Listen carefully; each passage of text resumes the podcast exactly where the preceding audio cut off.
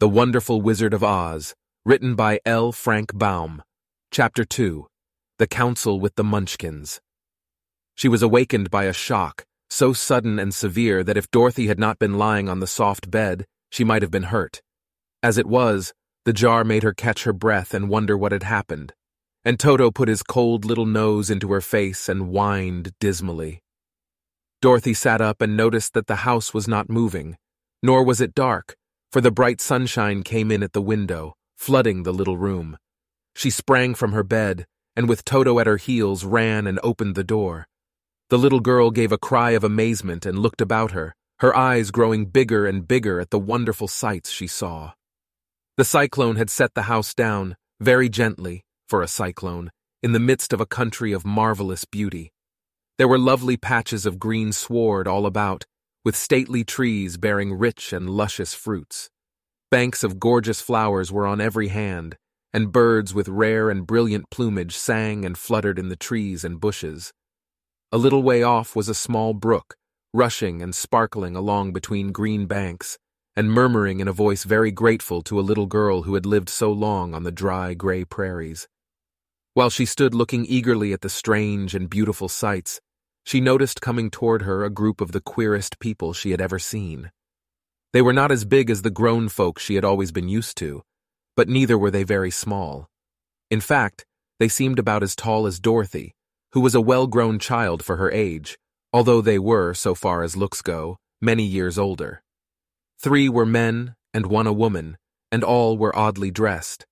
They wore round hats that rose to a small point a foot above their heads, with little bells around the brims that tinkled sweetly as they moved.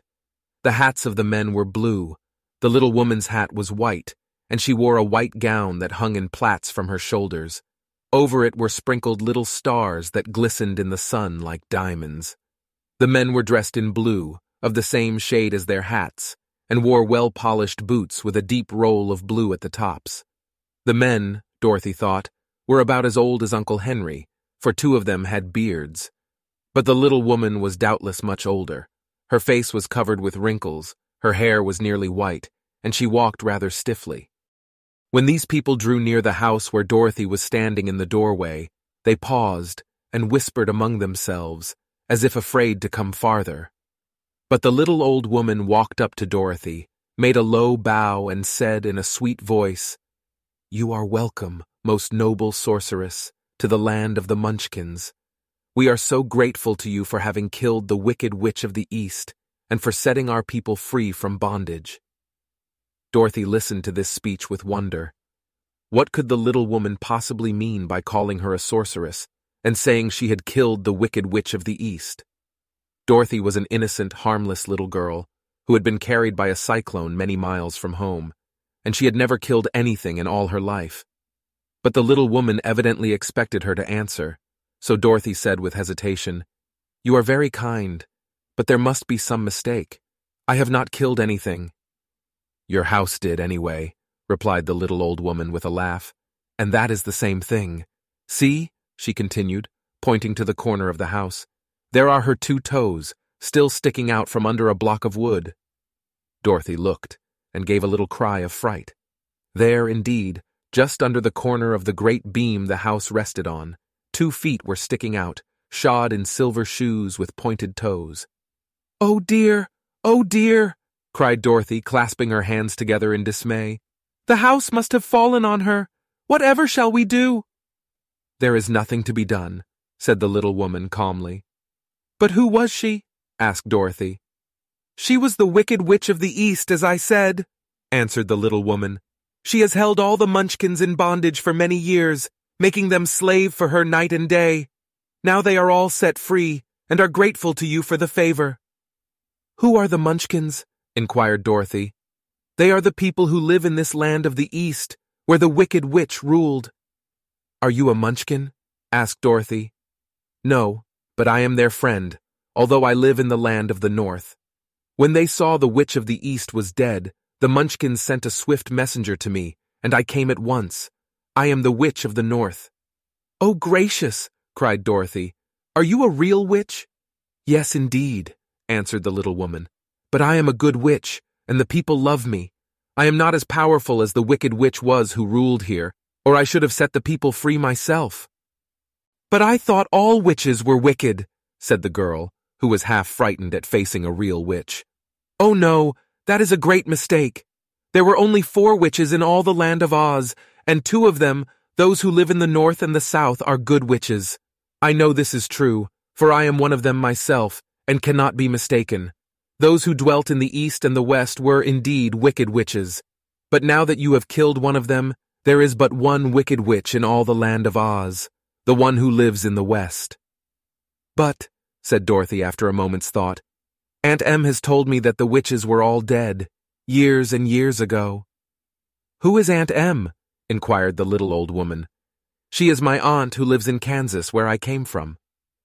The Witch of the North seemed to think for a time, with her head bowed and her eyes upon the ground. Then she looked up and said, I do not know where Kansas is, for I have never heard that country mentioned before. But tell me, is it a civilized country? Oh, yes, replied Dorothy. Then that accounts for it. In the civilized countries, I believe there are no witches left, nor wizards, nor sorceresses, nor magicians. But you see, the land of Oz has never been civilized, for we are cut off from all the rest of the world. Therefore, we still have witches and wizards amongst us. Who are the wizards? asked Dorothy. Oz himself is the great wizard, answered the witch, sinking her voice to a whisper. He is more powerful than all the rest of us together. He lives in the City of Emeralds. Dorothy was going to ask another question, but just then the Munchkins, who had been standing silently by, gave a loud shout and pointed to the corner of the house where the wicked witch had been lying. What is it? asked the little old woman, and looked, and began to laugh. The feet of the dead witch had disappeared entirely, and nothing was left but the silver shoes. She was so old, explained the Witch of the North, that she dried up quickly in the sun. That is the end of her. But the silver shoes are yours, and you shall have them to wear. She reached down and picked up the shoes, and after shaking the dust out of them, handed them to Dorothy. The Witch of the East was proud of those silver shoes, said one of the Munchkins, and there is some charm connected with them, but what it is we never knew.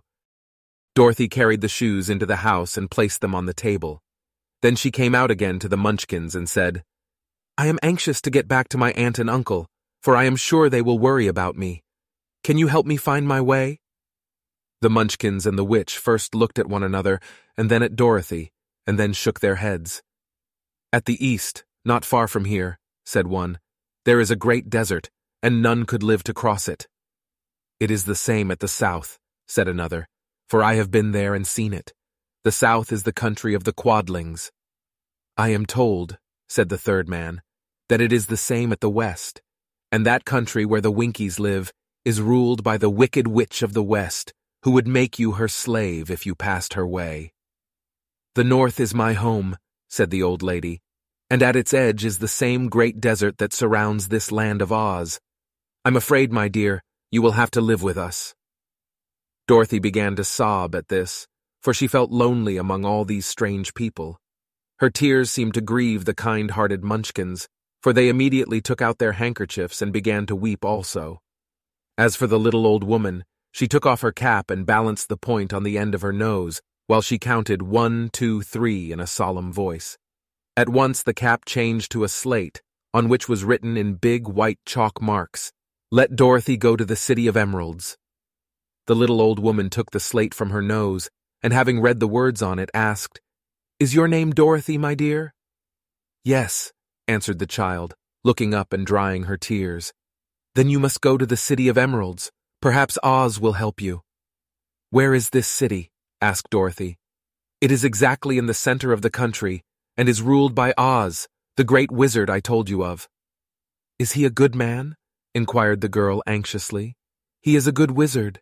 Whether he is a man or not, I cannot tell, for I have never seen him. How can I get there? asked Dorothy. You must walk. It is a long journey through a country that is sometimes pleasant and sometimes dark and terrible. However, I will use all the magic arts I know of to keep you from harm. Won't you go with me?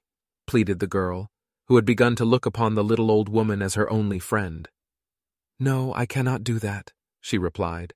but I will give you my kiss, and no one will dare injure a person who has been kissed by the Witch of the North. She came close to Dorothy and kissed her gently on the forehead. Where her lips touched the girl, they left a round, shining mark, as Dorothy found out soon after. The road to the City of Emeralds is paved with yellow brick, said the witch, so you cannot miss it. When you get to Oz, do not be afraid of him, but tell your story and ask him to help you. Goodbye, my dear.